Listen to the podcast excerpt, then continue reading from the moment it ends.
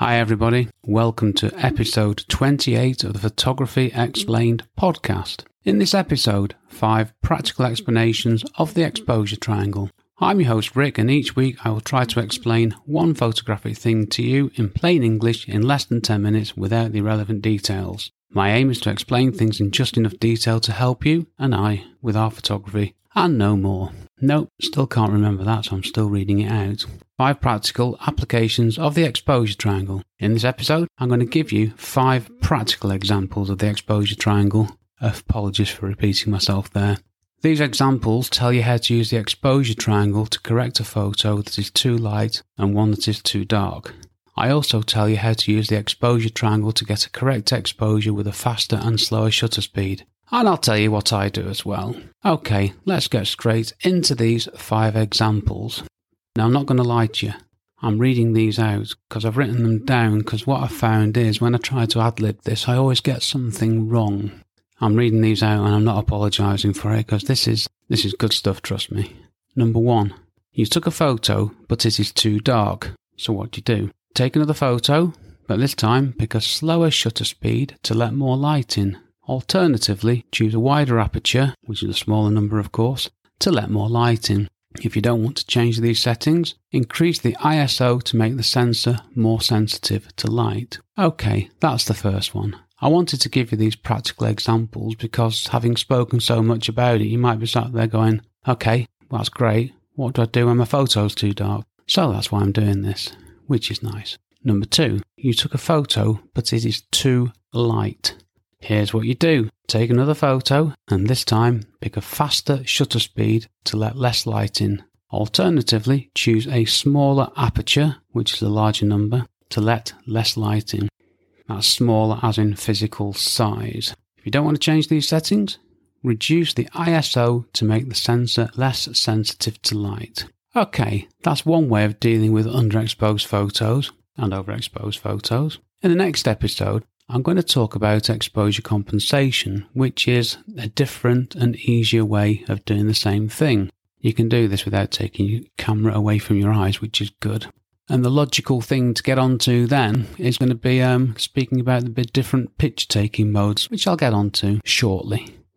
as, as you'll see, you can't explain one thing in photography without having to refer to something else. Nothing seems to stand alone. So um, each of these subjects is naturally leading on to another one, which is great when you're trying to come up with episodes to record. Back to the subject. Here are three other practical uses of the exposure triangle. Number three, you want to make moving things blurry, but get the exposure correct. First, you need to choose a longer shutter speed, which means more light is getting into the sensor as the shutter is open for longer. Let's say one second to blur a waterfall. Once you've done this, you'll need to choose a smaller aperture, larger number, which lets less light in to compensate for this. If you cannot get the correct exposure for the lighting conditions by changing the aperture, you can then select a lower ISO. Yes, this is an ISO with a smaller number. If this does not work, you might need to select a faster shutter speed and then remeter, or use a filter to block the amount of light getting into the sensor. I'll come on to this in a future episode, but just so you know, you can have a look at these if you want. These filters which block light from getting to the sensor are called neutral density filters. I have one, it's called a big stopper. Stops 10 stops of light, which is huge. If you go back to previous episodes and check out the um, aperture scales and shutter scales, um, you'll see what that massive impact that has. Yeah, and if you're going to, and if you want to make things blurry but keep the photo sharp, you need to put your camera on a tripod. Tripod? That's a tripod and an iPad. I think I've made this mistake before. I've invented a new product, a tripad. Should I try and sell that to Apple? Why not? Back to the subject, sorry. Number four, you want to freeze the action.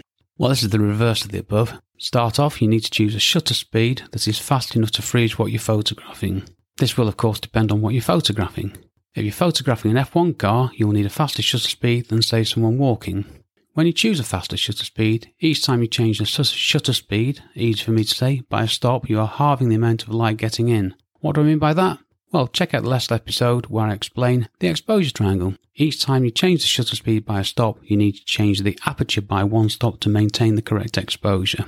Now, I know this is a little bit complicated, but think of it like this. Each time you make the shutter speed faster, less light is getting through to the sensor, so you need to choose a larger aperture, smaller number, bigger opening, to let more light in. And if you can't get a fast enough shutter speed by changing the aperture, all you have left to do is increase the ISO, changing to a bigger number, which is making the sensor more sensitive to light. Okay, nearly there on this one. How do I use Sorry, I was trying to type, correct a typo then, which I really can't do two things at once, so I shouldn't try that.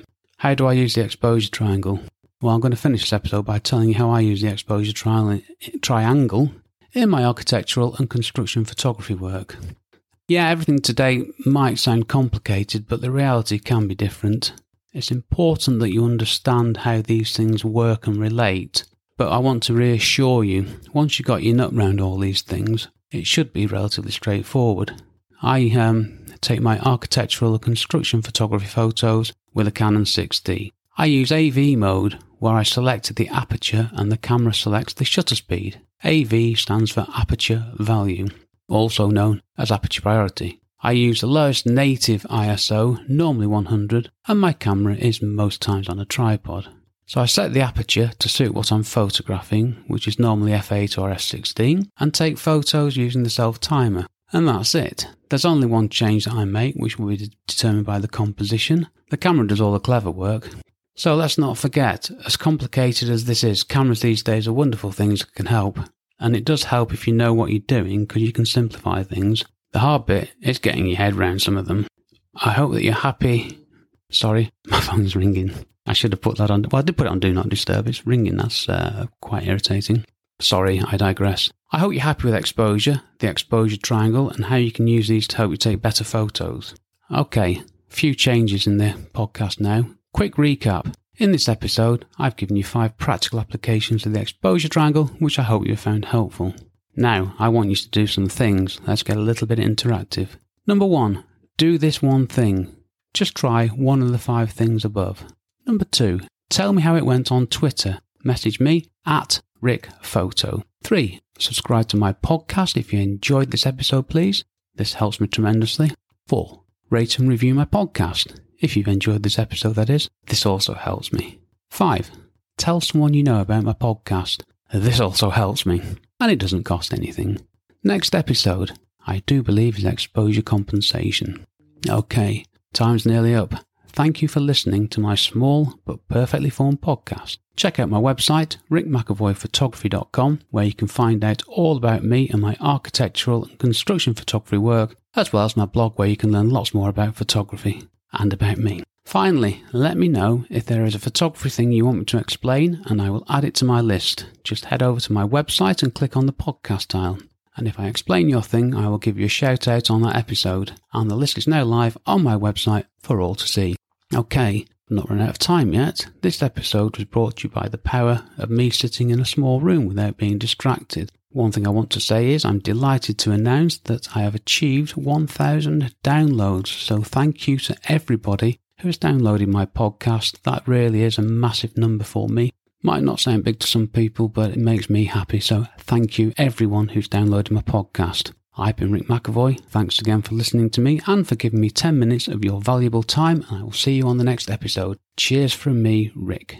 My brand new course, How to Become a Real Estate Photographer, straight talking advice for beginners to get you making money quickly and build a career, is available to buy now. Find out more at rickmcavoyphotography.com forward slash courses.